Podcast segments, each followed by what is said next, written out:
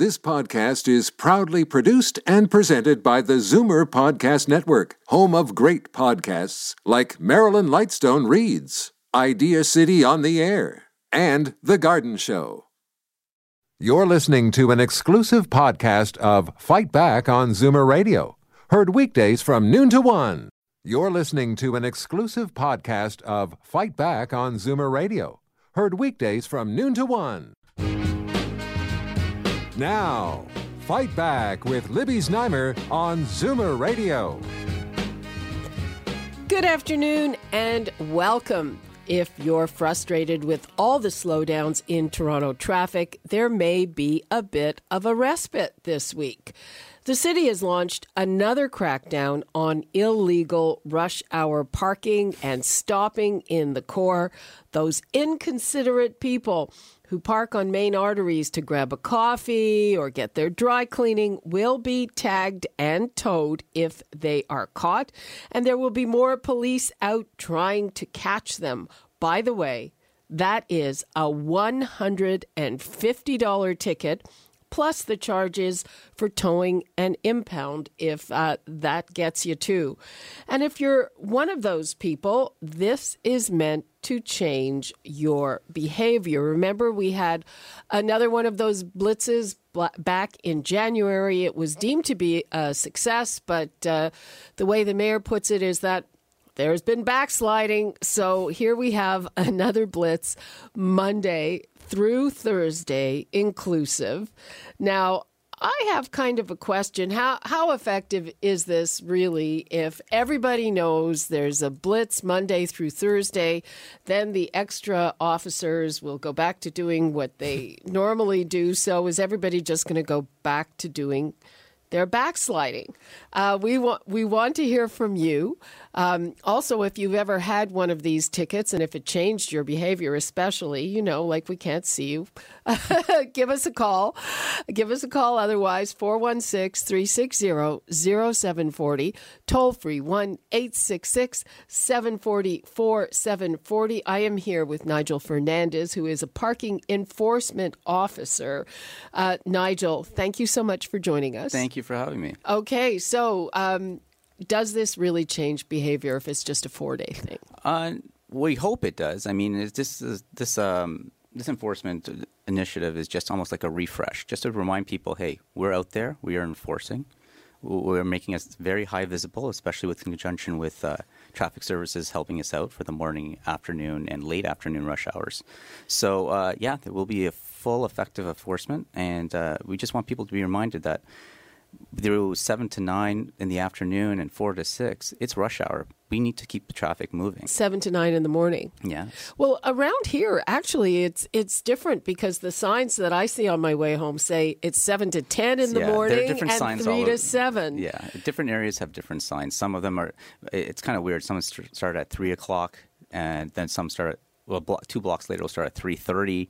So you have to really, really pay attention to the signs in the afternoon, especially late afternoon, where your car is and where you should and should not park. Well, y- you should know that in, at, certainly at the height of rush hour, uh, it's a, it's a bad idea. You'd be surprised. You'd be very, very surprised how people are not cognizant of what's surrounding them in the area. Oh, me. Okay, come on. So your your traffic is terrible here. There's all kinds of construction. It's it's it's bad enough. So Right. please don't tell me that when you see a huge line of traffic and people held up, uh, you think that by stopping your car there, you're not doing something bad. And for the most part, that ideologically, yes, that makes sense. But it happens. It happens all day long. Um, in some areas, I can write up towards of 20, te- 20 tickets of people just doing exactly that. Well, but running in to grab a coffee or stopping i got to pick up someone and looking at their phone and just sitting there and you look up and down the street they're the only person on the street and they just are wondering why they got that ticket really, Yeah. Uh, I mean, do you believe they're really wondering, or they're just trying to get out of it? actually yeah they are they looked so disheveled and in disbelief that they received a ticket for being stopped in a rush hour and then when they finally get the ticket and they get understand why it's for all of a sudden the sign appears magically. Oh, there it is. I never saw it. What what's the reaction when the, when they see how much the ticket is? Uh, it, it can go either way. I mean, in total disbelief, uh, yelling and screaming, um, derogatory comments. It, it goes either way. I mean, it's it's a big number. One hundred and fifty dollars for a rush hour. It's an expensive cost to stop. Okay, and uh, also about the towing. So uh, we were just discussing the towing. So tell me about where are these tow trucks and, and how do they get these people who are stopped just to grab a coffee? Well, our, our uh, the tow truck drivers they do know our rush hour routes uh, very very well, and uh, typically they'll probably be there just before the rush hour route even starts.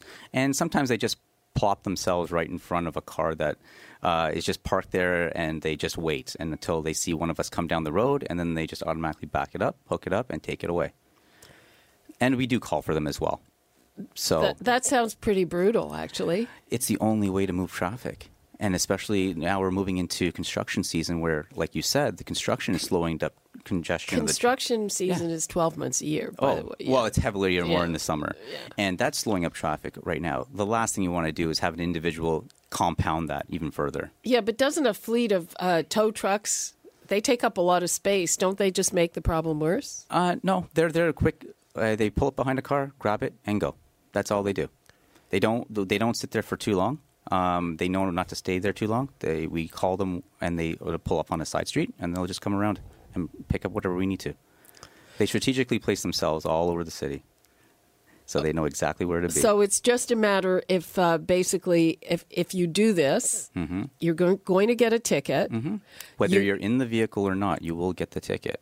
right? So people are always shocked. Well, I'm sitting in the car. Well, Okay, so I, that I can see that some people might think that's legal. Yeah, and we're authorized to do to give someone a ticket in the rush hour route in a no stopping rush hour route. If you're sitting in the car, you are stopped. That vehicle is stopped, and we will give you issue the ticket. Okay, uh, so it's just a matter of whether the, the tow truck is there fast enough. It's a cat and mouse game. If the cat, if the if the tow truck can get there quicker than you can, your car will probably be gone. And and what do those charges usually add up to? Um, well, you got the the cost of the ticket, which is one fifty, and then the towing charges could be upwards between two to four hundred dollars. wow, Yeah, that's an expensive coffee. an expensive lesson. yeah. Yeah. Well, lesson. it's it's a coffee. Yeah, well, high end coffee in high end Toronto. And um, so, again, what is the reaction? I mean, when you talk to people, they think, great, you know, this is going to help us all get around. But Well, you, you'll be surprised. I mean, uh, people f- who are drive streets up and down, especially during rush hour routes, do see us tagging and towing. Actually, will open the window, and say, "Good on you! Thank God you're moving traffic," or they'll honk and like, you know, like, "Good job" type of thing. That's the only time they love parking enforcement is during rush hour. Outside of that, not so much. not so much. Okay. I can sort of see that. Now, um, just to uh, give people an idea, the area is bounded by Dufferin to the west, Bloor to the north, uh, the Don Valley Parkway to the east, and Lakeshore to the south.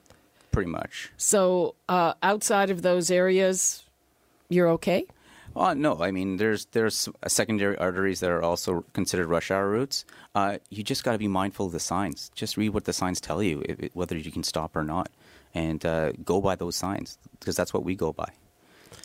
Okay, uh, let's take a call from Jerry in Toronto. Hi, Jerry. Good morning. How are you today? Fine. How are you? Very good. I have a couple of questions for Nigel regarding this. Uh, I've been a taxi owner, driver in the city of Toronto for 45 years, and we we are exempted in the no stopping uh, zones to stop and pick up a passenger. Yet we still have parking control officers still giving us uh, a tag for rush hour stopping.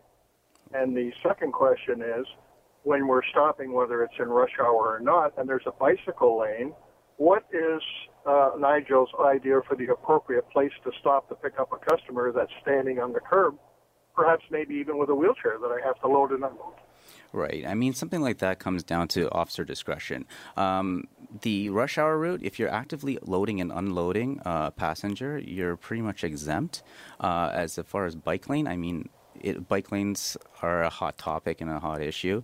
Um, I think cyclists should be cognizant of the fact that you are indeed loading and unloading a passenger, even though it's obstructing their bike lane and the roadway. Oh, wait, wait a minute. You know, we were here with um, Officer uh, Kyle Ashley. I don't know if he would Oh, agree with him. that. Oh, I know. Kyle is very passionate about his bike lanes, but um, at the same time, how else are you going to get a disabled person across the street uh, through a bike lane? I mean, you'll have to stop at some Oh, point. okay, if but there's can- also, the, you know, sometimes when I see cabs, Mm-hmm. they they pick the most inconvenient place to unload and load the passenger, and if they moved forward or stayed back a few feet, it wouldn't be that in, that much in the way. Exactly, and I mean, I mean that's the uh, for a professional driver, that's exactly what they be should looking at. Where's the safest place I can uh, execute my job, unloading a- and and, uh, and loading a passenger or even a disabled person? Like if there's a part I can pull off onto a side street, but if you're talking about a disabled person who requires like entrance to a front door, your only option is sometimes.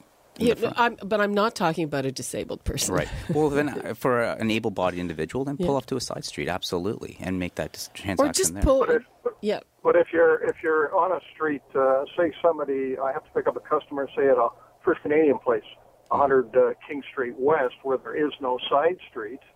Uh, you know, and if so, I'm just use that as an example. Any building that's in between blocks and that has a bicycle lane, uh, I have to pull in there because I have to pick them up as close to the curb as possible. And we have some parking control officers that use discretion, but we have some that do not use discretion. Right. Even with the even with the no stopping rush hour, where Right. we're exempted, they're still giving us tickets. yeah. Well, they're, they're using their discretion to Discretion, give you a ticket. So That's pretty much it. Well, I is. guess It that's comes one down way to. to put it. Yeah, it is. It exactly is. It's that's officer what their discretion. discretion means. Yeah. Um, okay, they're- what do well, you think? Actually, they're uh, they're violating uh, the uh, municipal code or 950, which gives us permission to stop. Right. Well, um, I guess you could fight it somewhere. Uh, but do, in general, do you think a parking blitz is good? Is that going to help your business as well? No, it uh, it doesn't help us whatsoever if uh, if the officer, the police officer, the parking control officer, isn't using discretion and giving us you know some sort of leeway when we have to stop and pick up a customer. It doesn't do us any good. So hmm. I don't think these blitzes amount to really a, a hill of beans. So you might get a few people, extra people that you don't normally would get. But my experience from driving these streets for 45 years, the next day it's back to normal. Okay, well, um, Well, to give you some sort of context, we do write approximately, on average, about 300 to 450 rush hour tags a day. So, and we tow approximately about 75 vehicles a day as well. So that gives you some context that it does have an effect on people's pockets. yeah, and uh, how many? Uh, I mean, there's there have been forty six thousand tickets issued since the beginning of the year. Mm-hmm. So the question is, how many of them in the blitz? Yeah. Well, Anyway, Jerry, uh, thanks for your call. Thank you. Okay, bye bye. Okay, uh, so we're getting ready for this blitz. Anything that well, you I just I, actually the blitz started this morning, so. I'm just coming fresh right off uh, the rush hour route on, on college, and uh, yeah, it was uh, a Where quite, there's- a, quite of a shock of people stopping in the rush hour route. Yeah, absolutely. on college where On there's tons of construction. Yeah. Oh, absolutely. Yeah, I towed two. Uh, there was a a large tractor trailer that decided to stop right at uh, College and Spadina on the south side. It didn't want to block the bike lane, but decided to unload right in the middle of live lane of traffic, and uh, blocked up all traffic right at the corner. Wow. Yeah. So, I mean, this is what it is, and even in the blitz. Okay, well, he w- if it was a tractor trailer, he probably wasn't paying that ticket personally. Oh, yeah, probably not. Okay, anything you would like to leave us with? Uh, just be mindful of the signs wherever you drive. Be cognizant of the signs that are around you and follow them. Uh, that's what we do. And uh, if you don't, you'll most likely end up with a yellow piece of paper on your car. Okay. Parking Enforcement Officer Nigel Fernandez, thanks so much for joining us. And we will follow up to see actually what the results are this. No problem. Okay, bye bye. too. You're listening to an exclusive podcast of Fight Back on Zoomer Radio, heard weekdays from noon to one. You're listening to an exclusive podcast of Fight Back on Zoomer Radio, heard weekdays from noon to one. You're listening to an exclusive podcast of Fight Back on Zoomer Radio, heard weekdays from noon to one. This podcast is proudly produced and presented by the Zoomer Podcast Network, home of great podcasts like Marilyn Lightstone Reads. Idea City on the Air, and The Garden Show.